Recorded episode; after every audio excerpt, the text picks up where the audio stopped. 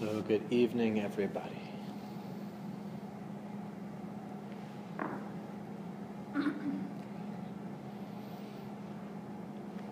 How was your meditation?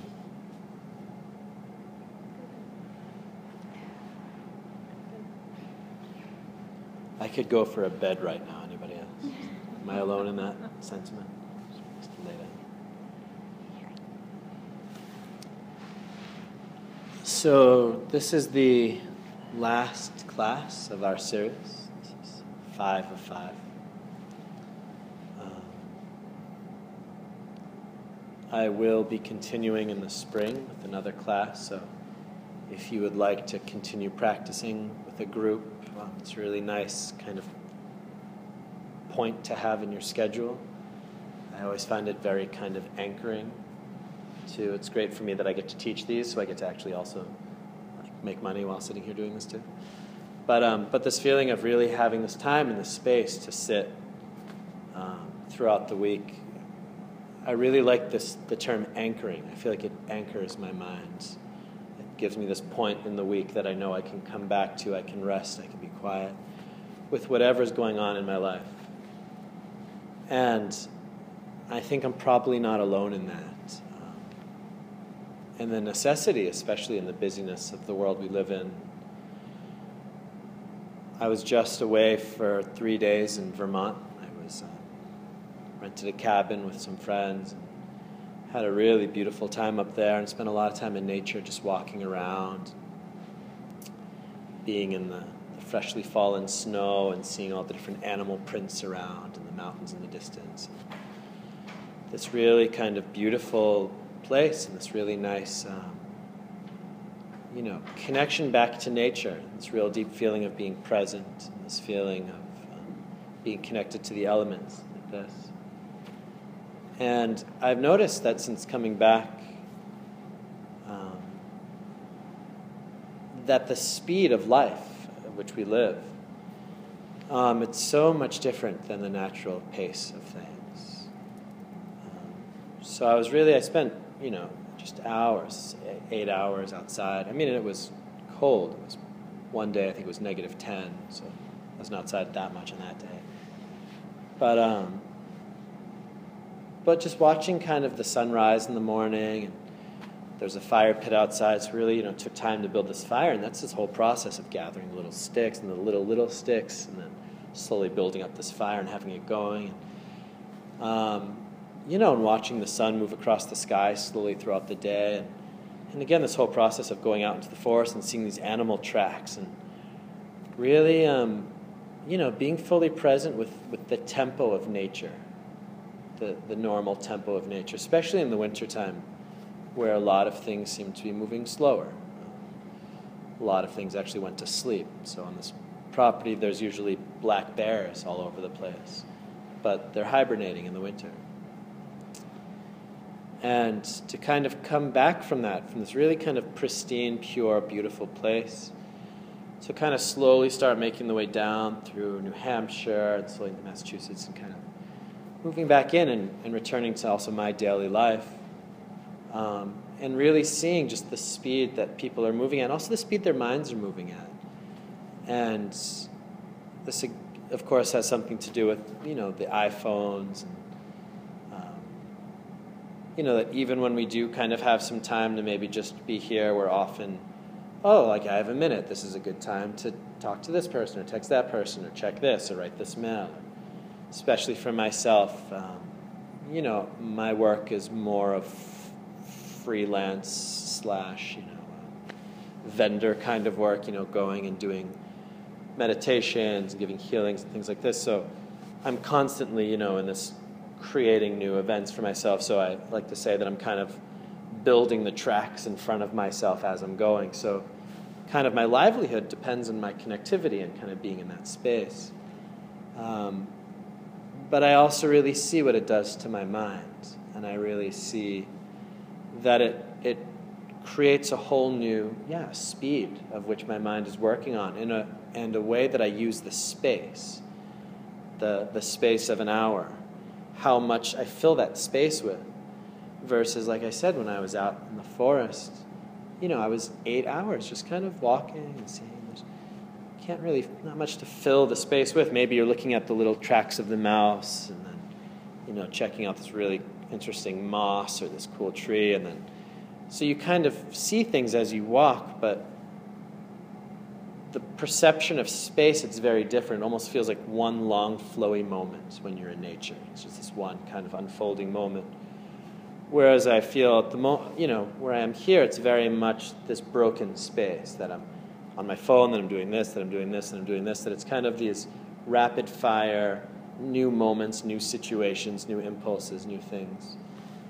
And, um, and it's just really easy to get lost in that. Every time I lead a meditation class, I, I think I actually mentioned this in the first day of this class, that I notice as the classes go on, often the numbers dwindle. And I don't think it's because I'm a bad teacher. It could be. But I really think um, it has to do with the fact that people really just start getting caught up in, in life, that there's something to do. There's always kind of this new thing to do. And on the first class, I really tried to give this impulse to prioritize these sittings for yourself, you know. Um, because as much as, you know, we come from home to this room, as much as this is an, an event or an activity to do, this space is really for you. This is actually your time to come back to yourself, to be in touch with yourself, to to stop, to calm down. And, um, and I just think that that's just so valuable and important. And like I said, I mean, you know, coming back from a few days of that, I see even more how important it is to, to do, you know, days of this, of really getting out of your daily life, getting out of your surroundings, getting out of just this environment that we're in and really just connecting back to something that's much simpler. I really enjoy nature because of that, because we are nature. So when you go in nature, you naturally start to sync up to the speed that you're surrounded by, because that is our speed. And right now, we're just living in a very, it's an artificially created environment. We've created the environment that we live in. So it's not necessarily healthy for us, it's not necessarily beneficial. It's not really necessarily um, yeah, the best thing for our growth, development, for our, our mental and emotional and physical health and well being. Um, we can even see with some of the foods we eat that a lot of people, you know, profit off of the fact that they're killing us slowly, right? A lot of the way the pharmaceutical industry works as well, right? So, um, that the system we're living in doesn't necessarily have our best interests in mind, and and also we're just simply ignorant, you know they used asbestos in walls and ceilings for a while, and then they realized, oh, that's not good. And you know, there's different things in the water, and even just the way that the spaces that we live in are created, and the colors and the, the angles. They all play off of our minds. They do things to us that we're not so aware of. And again, when you drop back into something like nature, a natural space, you you really connect back to yourself in a deeper way because again, we are part of that nature. So you're again in a in a natural system, in a natural environment. And there's something in us that recognizes that because that's where we came from. That's what our ancestors lived in for thousands of years. Um, and, um, you know, that's what we still carry with us. I think that's why people have plants in their houses, and maybe even why people have pets, you know, to still have animals around. So, as this is, I guess, the last talk of this kind of round of meditations, um, yeah, it really also seems poignant to kind of look at how we want to roll this practice forward into our lives. So, next Tuesday, I won't be here, right? So, you know, what has this time together brought us and how can you kind of integrate it? Um, one part of that is definitely trying to keep up some kind of meditation practice. If you do join the next class, that's great. But if not, really finding that time for yourself and as valuable as I find meditation, um, you know, I'm not such a hardliner that I'll say meditation is the only answer to life, you know. But really, how else do you want to find that time for yourself? Um, when can you find that time? and really making that a priority to really block out the time that you need. Um, so actually, I was just talking with Shannon, and you know, we're both very busy. We do a lot of work, and I was saying, you know, it'd actually be good if we blocked out one night of the week that we could like do something together, and not just always be busy and kind of slipping in the time where it makes sense, but to really take time like that to prioritize it. Um, and it's really funny because if you look at, you know, if I look at my Google Calendar I'll often block out, you know, I'm giving a teaching here, I'm giving a meditation there, I'm doing this. I kind of block out all of the work and the appointments and all of this. And then my time, it's kind of little spaces in between. But there's kind of a whole new paradigm that's starting to come in for me anyway. And it said, why not block out time for me as well? Why not just look at my calendar and say, you know, these two hours on Monday or Tuesday or this half an hour on Thursday night. That's my time. And to hold that as much as you would hold a dinner date with somebody else, or you would even hold a business meeting, to really hold that time for yourself. And if someone else wants to schedule something, or if your family is asking you, like, no, like, I have an appointment. And that appointment's with yourself. But to really hold that to the same kind of integrity and importance as you would, um, you know, an appointment with another person. This really, um, I think, is necessary that we really start seriously creating space for ourselves, like being serious about that, really taking it as a priority. Because otherwise, we do just get swept up in the movement of things. And I can say from experience, and it's easy. It's really easy to get swept up in things. And I see for myself also, because I'm so busy, then even when I have free time, I'll almost just look at my phone or do something on the computer, not even if it's necessarily needed, but just because it's easier to keep busy than to relax and actually just be in that space. That one of my friends, he was a monk with me, he said, it's like, you know, those cars we had when we were kids that you kind of rev up and then you let go and they go across the floor. He said he kind of feels like that, that all day long he's like, vroom, vroom, vroom, vroom. So when he stops to meditate, you know, it just kind of keeps going. That we've built up this momentum and then when we actually do try to stop, we just kind of keep going. Um, so it's just really important to. Um, you know, I also play music, uh, not professionally or anything. So got a guitar for my, you know, bar mitzvah, I think, when I was like 13. And, uh, and I taught myself to play piano when I was in the monastery. And something that I thought was really cool about music was that um, that in music, the tones and the rests and the pauses and the silence are both necessary to create music. If there was music without any pauses, without any spaces, it would just be a cacophony. It wouldn't. There'd be no rhythm. There'd be no beat. It would just be, you know. Um, I think it was the musician slash artist, was it John Cage, who started playing more with that, and he made a piece. I don't even remember the name of it, but it was something like 23 minutes and 20 seconds. I forget the name of it exactly. And it was 23 minutes and 20 seconds of silence. There was nothing. It was just a track that was that long. And he said, that's just as relevant as somebody who's playing notes, because that's part of music is also the pause, it's also the rests. I think he also pushed a piano off of a roof and recorded the sound as it crashed to the ground as a song, but it's a whole other story. Um, but to slowly start realizing that the rests, that the pauses, that the spaces are just as important as the things you fill into the space. Um, I can imagine that there was once a time where we had a lot of space so anything was really cool.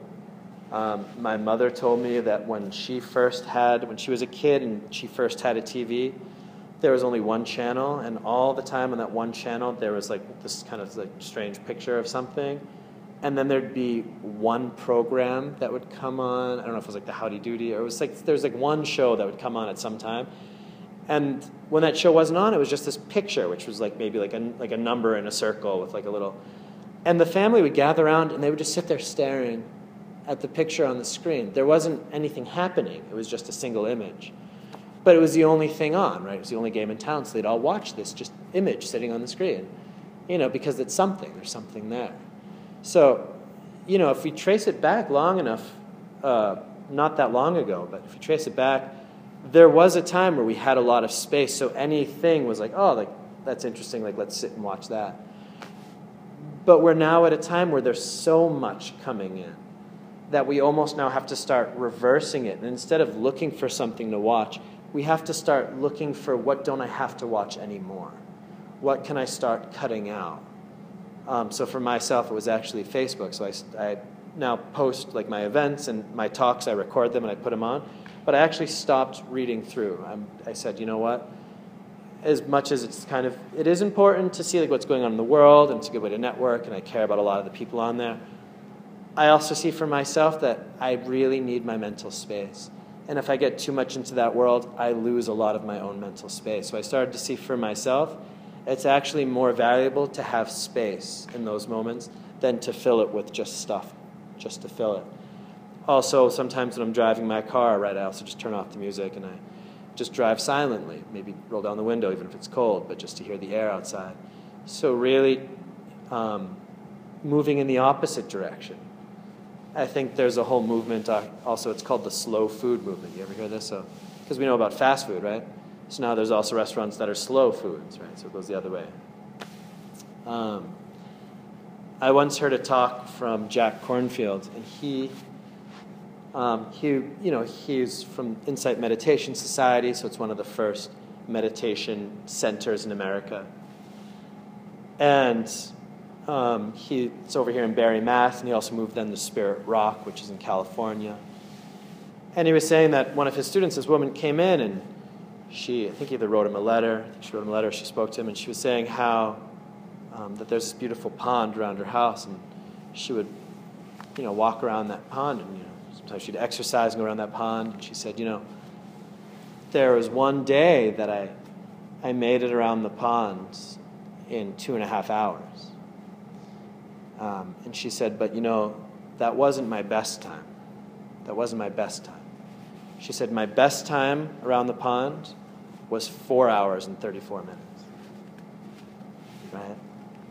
And she was saying that, right, it's not about how quickly you go around it, it was the other way. It's how slowly you can go around it.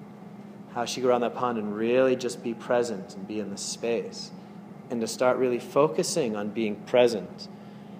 When I was in the monastery, I would sometimes walk, and as I would walk, I would just stop and like look at the bush and like look at the little leaves and the berries, and look at the trees and see the bark and kind of go in and look at them and I stopped saying I'm going for walks. I said I'm going for an appreciation. Because it felt like I was just walking out the door and I was just appreciating everything that I saw.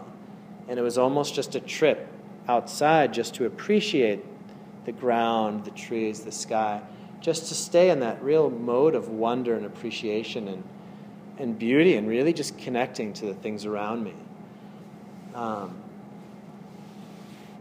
and all it really took was just that shift of intention. It was almost because I decided to make it about that, that's what it became.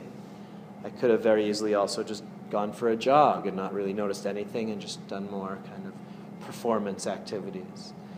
Um, so, in life, I think this is something that we as adults should know but probably don't is that our life is ours to create.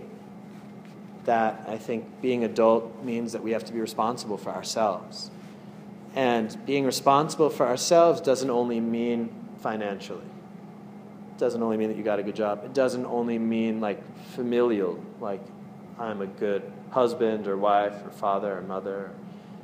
You know, it doesn't only mean that I'm I'm cutting the carbs out of my diet. Now I'm there's a whole nother side to taking responsibility for ourselves, and that actually has to do with how happy am I? What is the actual quality of my life? Do I experience joy? Am I inspired? Do I wake up every morning and say, ah, cool, I'm back here again? Great. You know, this whole other side of things that What is my outlook on life? What is my, my everyday, what is the quality of my everyday life?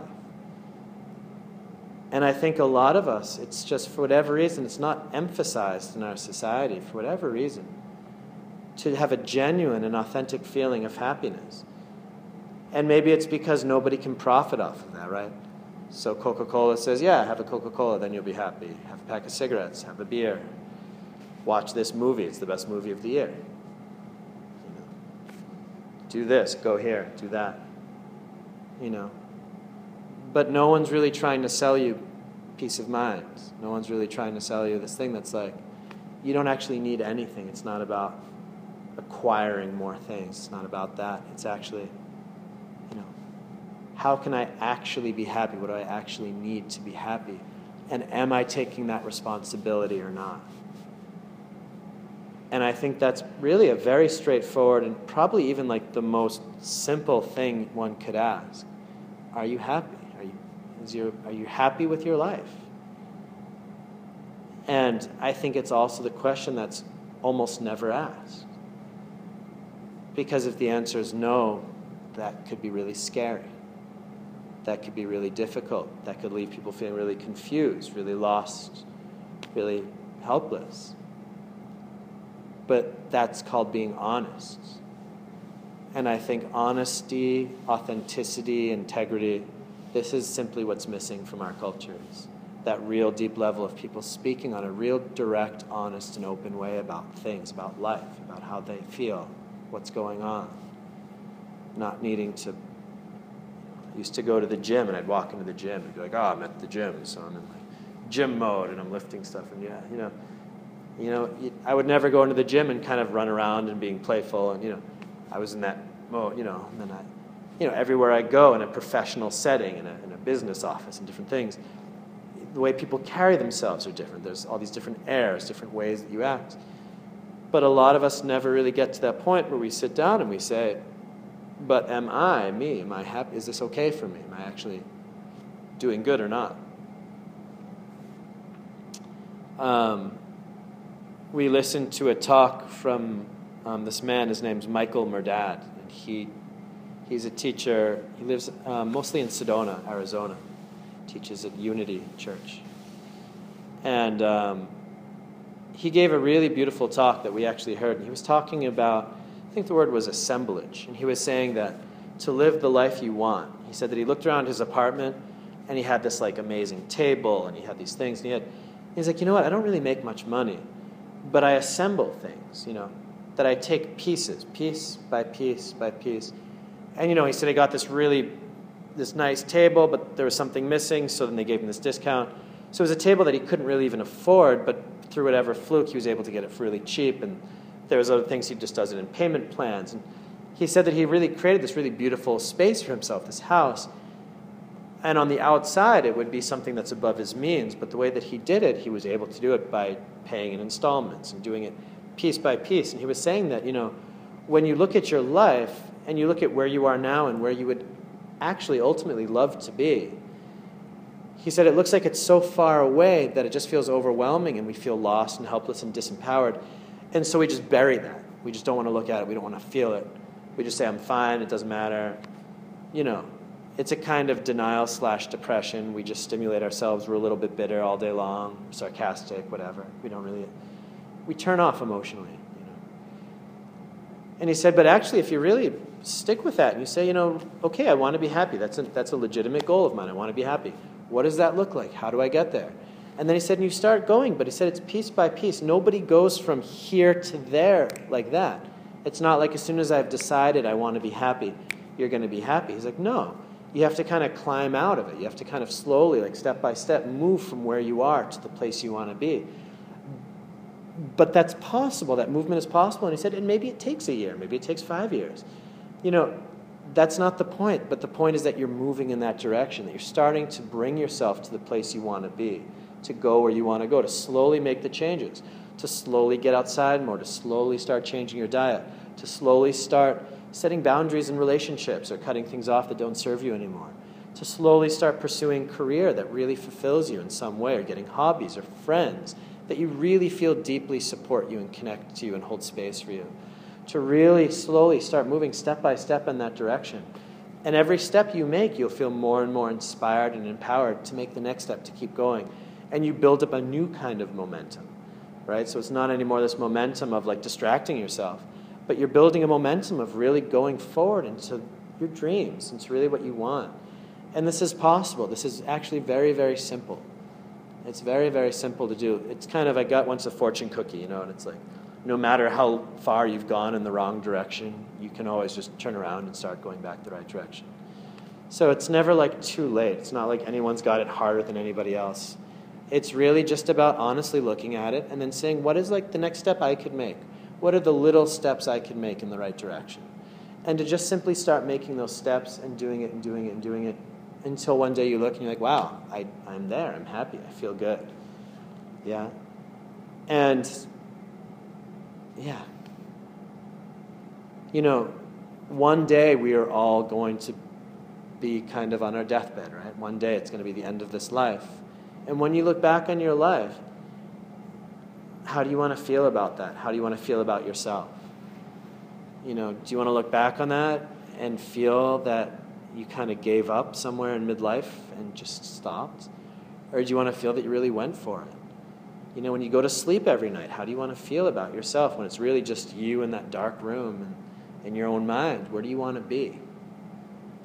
And I think that's really, really important, and again, a really basic thing that we've kind of been trained to overlook, to disregard, to push away. But actually, that's really what matters most is what is the quality of our very life, of this really, of this existence, of this place. So I really wanted to kind of give you guys that just as a, a bit of a support and an encouragement and a, and a reflection, just a thing to think about, to look at. And whether that thing or one of those things for you could be meditation to support you and your path to moving forward into a place you want to be. And maybe it's not. Maybe it's gardening. Maybe it's going out dancing. Maybe it's whatever it is.